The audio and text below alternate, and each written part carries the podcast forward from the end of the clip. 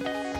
You only get one chance to make a good first impression, so whether it's a job interview or the first time you meet your prospective in laws, you really don't want to F it up. And of course, the same can be said for a UFC debut. While winning is always paramount, an impressive introduction on the world's biggest stage can do wonders for you and your fan base. But the UFC isn't a fairy tale business, and of course, there isn't always a happy ending. My name is Balian from MMA On Point, and these are 10 fighters who've had their debuts derailed.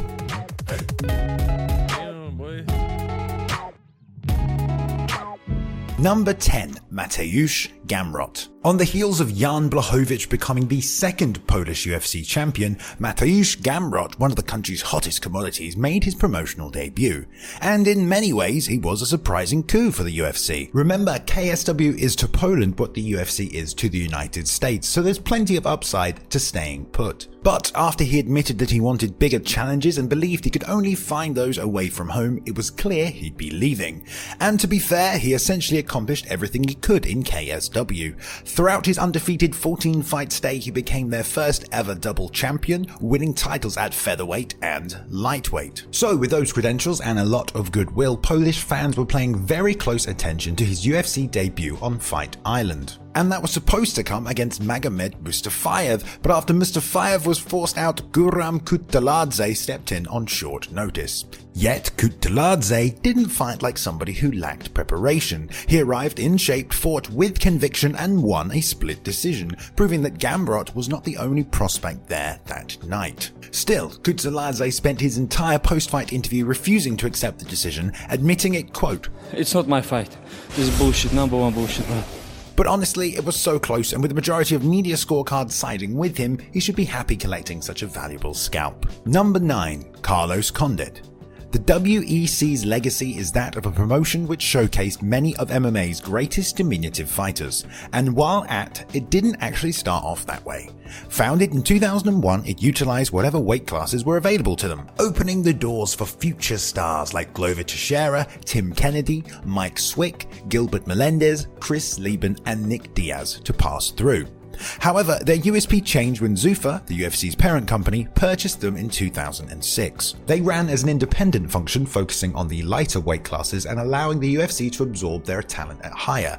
Condit was the welterweight champion and was a very impressive addition to the roster having been so dominant at the time. He fought five times in the WEC and only one. His debut had no gold involved because the rest saw him win or defend his title. Yet his appeal wasn't his success per se, it was all about how he was earning it. Known as the natural born killer, which was so appropriate, all of his wins came by way of finish. But this wasn't some new trend. Take his first 10 professional wins, for example, which all ended by stoppage in just little over the first minute. Now that is super impressive, especially at welterweight. Anyway, he drew Martin Kampmann for his UFC debut, and it was a good platform for him to stake his claim as a top contender, seeing as the bout main evented a Spike TV aired fight night leading into the premiere of TUF 9.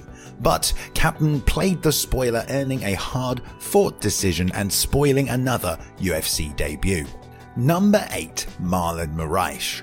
Yeah, so there was a lot to be excited about when Marlon Moraes signed with the UFC. Aside from his big personality, he ticked all of the boxes. He was unbeaten in 13 bouts, fighting out of a good camp headed by Ricardo Almeida. He was the current WSOF bantamweight champion with five consecutive defenses, and at 28 years of age, he was just entering his athletic prime. See, all the boxes ticked. There's also something to be said about how encouraging his signing was for Brazilian fans because outside of Amanda Nunes, most of their top fighters were now far adrift from gold. But even outside rooting interest, it was an exciting signing for fans generally because there were so many compelling permutations involving him in the already burgeoning bantamweight division. Cody Garbrandt had only just become UFC champion, and how about former champion TJ Dillashaw or even Dominick Cruz himself, who he had previously called out after his win at WSOF 32. But all of those had to wait until Marlon got past Rafael Assunção. But Assunção, who has this unique ability to make great fighters look average, proved to be too tricky for his debuting countryman, winning a close split decision. And at least for the moment, Moraes' hype train slowed down to a crawl. Number 7, Luke Rockhold. Luke Rockhold has never lacked confidence. We've seen that throughout his UFC career and even on the Millionaire Matchmaker. You rather swallow or spit, girl? What? That's inappropriate. Yeah, only a man with the utmost confidence says that shit on television. He's always been self-assured, even back in Strikeforce, and that's not a character flaw either. In fact, I seriously believe that you need it to be successful in this sport. Plus, confidence can be contagious, and that was true with Luke. Well, at least for me. Anyway, I enjoyed his moxie after beating Jacare for the middleweight Strikeforce title. He looked like the real deal and acted like it too, baiting Dana White to send some UFC talent over so he could truly prove himself. I always look to bigger and better things, and uh, if the UFC wants to bring in some, some top contenders, I'm more than welcome to uh, to welcome them in, uh, in our hexagon, like uh, Gilbert would say. And this wasn't like somebody in Bellator saying it now, knowing that it'll never either. Zuffa owned Strikeforce, and there were rumors about the UFC allowing some level of talent sharing, like they eventually did with Ed Herman. And although that never came to fruition with Rockhold, he wouldn't have to wait that much longer for his UFC competition. In 2013, less than two years after the acquisition, Strikeforce closed its doors and all of their fighters moved onto the UFC roster. Rockhold's first assignment was against Vitor Belfort, who was coming off a stunning head kick win against Michael Bisping, and considering Vitor's reputation, it was a massive opportunity for Rockhold. But it was a chemically invigorated Vitor Belfort that stopped Luke in the first round with another vicious kick, spoiling one more UFC debut. Number 6. Gilbert Melendez. Just like the aforementioned Rockhold, Gilbert Melendez was one of the Strikeforce champions who joined the UFC when the rosters merged. The difference was that Melendez was quite clearly an elite of his division regardless of promotion. With Rockhold, questions still remained and this was evident of the matchmaking as well. Whilst Rockhold was gifted a contender, it was Gilbert who was presented with a title shot against then champion Benson Henderson, and you wouldn't have heard many fans complaining about it either. And that's because you'd be hard pressed finding an informed lightweight with the credentials of El Nino. He was the first ever WEC lightweight champion, a two-time Strikeforce lightweight champion, and had only lost one in his last seven and had since avenged that defeat to Josh Thomson. And so for the hardcore fans, the opportunity against Benson was a real treat, especially for those stationed in San Jose who got to watch the matchup. This was Melendez's backyard and a place where he'd competed numerous times, and thus he had a passionate inbuilt fan base that showed up in its droves because, you know, you were allowed to go to events back then. Do you remember? Ah, those were the days. But unfortunately, it didn't go their boy's way. He lost a close split decision to the champ who had a knack for convincing judges he did enough in closely contested fights. And while its decision still debated today, the result changed the trajectory of Gilbert's career for the worst. Number 5. Anthony Pettis. If you want to see an example of someone taking full advantage of an opportunity, go watch Anthony Pettis at WEC 53. You should remember it as that time he ran off the cage and kicked Benson Henderson in the face.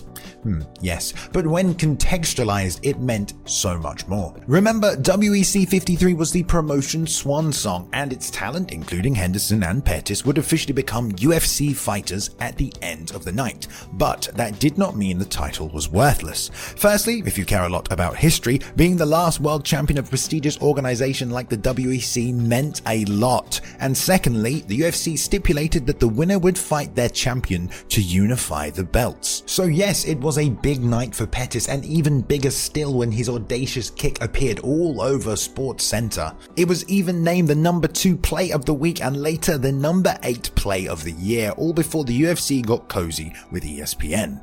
But his fortune didn't last because after Frankie Edgar and Gray Maynard fought to an epic championship draw, the UFC announced an immediate rematch. So Pettis, not wanting to wait, took a fight against Clay Guida and not only lost, but the fight juxtaposed everything the media has espoused about him in the lead up. He was must see TV, but not this night as Guida neutered his flashy offense en route to an underwhelming 30 27 victory. Sorry, Anthony, it just wasn't meant to be. Number 4. Eddie Alvarez. For 10 years outside of the UFC, Eddie Alvarez produced some of the most exciting fights you will ever see. And this wasn't just wild entertainment, he was incredibly skilled, and there is a reason why they called him the Underground King. By the time he landed in Bellator, he had won the Bodog Fight welterweight title and had that hugely impressive run in the Dream Lightweight Grand Prix in 2008, beating the likes of Joachim Hansen and Tatsuro Kawajiri. His Bellator stint would then solidify his place among the very best lightweights in the world as he won the inaugural lightweight tournament, capturing the divisional title as a result.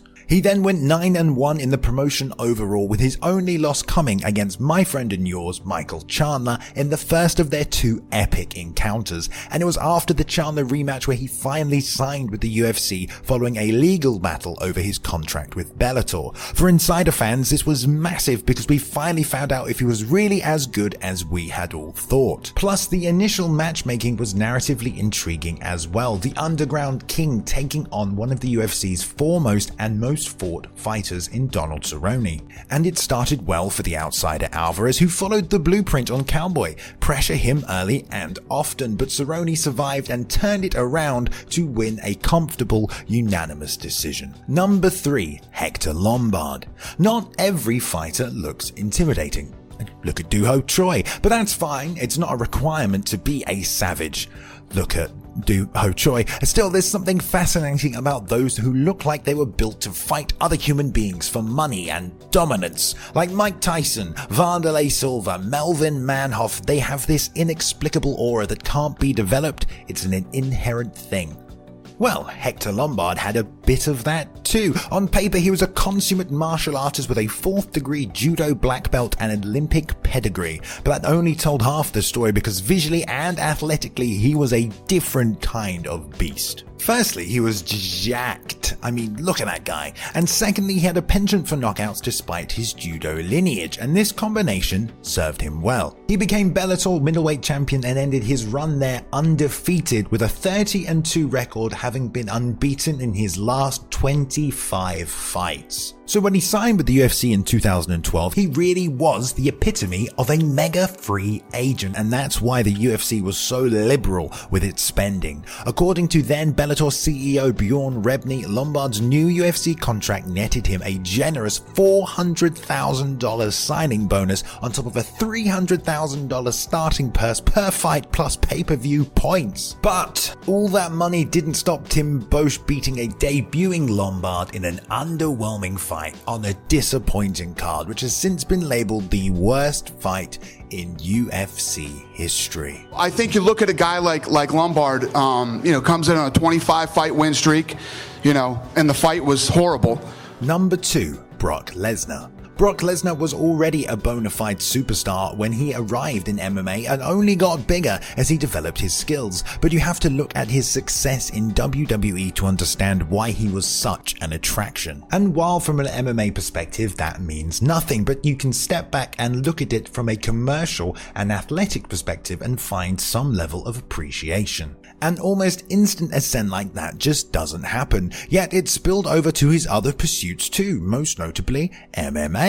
The idea of a near 30 year old neophyte wrestling background or not competing professionally in MMA at an elite level in 2006 was pretty absurd. Yet after crushing Min Soo Kim in his debut, he signed with the UFC and immediately hopped into the deep end against former champion Frank Mir. And this in some ways appeased some of the more cynical fans. Brock was serious and so was the UFC. Still, commerce was indeed a factor, and thanks to Ken Shamrock, the UFC understood the value of crossover stars. But for Brock, the fight wasn't as successful as the numbers, which were excellent. The pay-per-view did reported 650,000 buys and was the second biggest of the year after UFC 91, which was headlined by, yep, you guessed it, Brock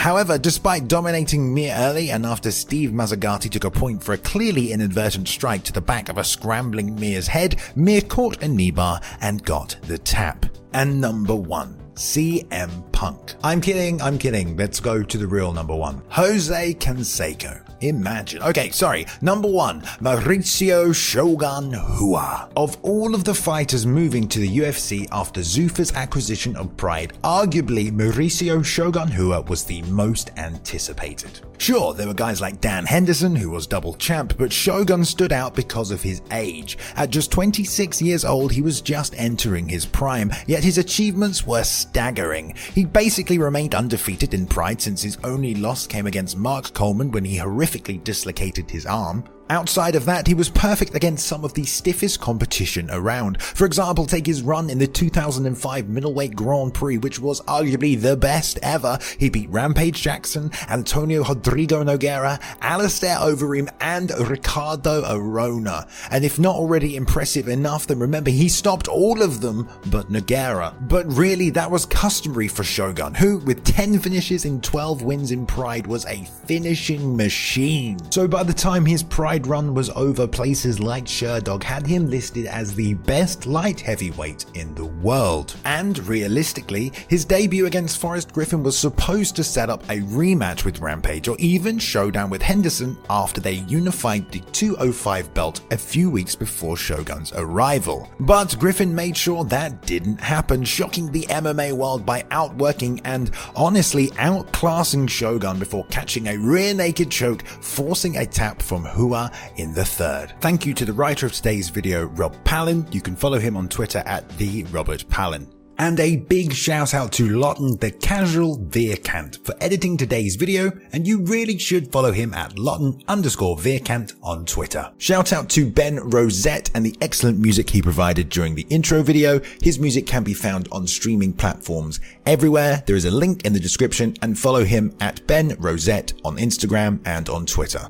Thank you very much for watching everyone today. Please go ahead and like and subscribe if you did enjoy the content. We upload at least three videos every week for your viewing pleasure. Go ahead and leave a comment below if you want to join in the discussion and follow us on Twitter at MMA on point and myself at Balian underscore plays. You can now jump in and join the community Discord as well if you want to continue the discussion further. And I hope you've enjoyed yourselves. I'll see you in the next one.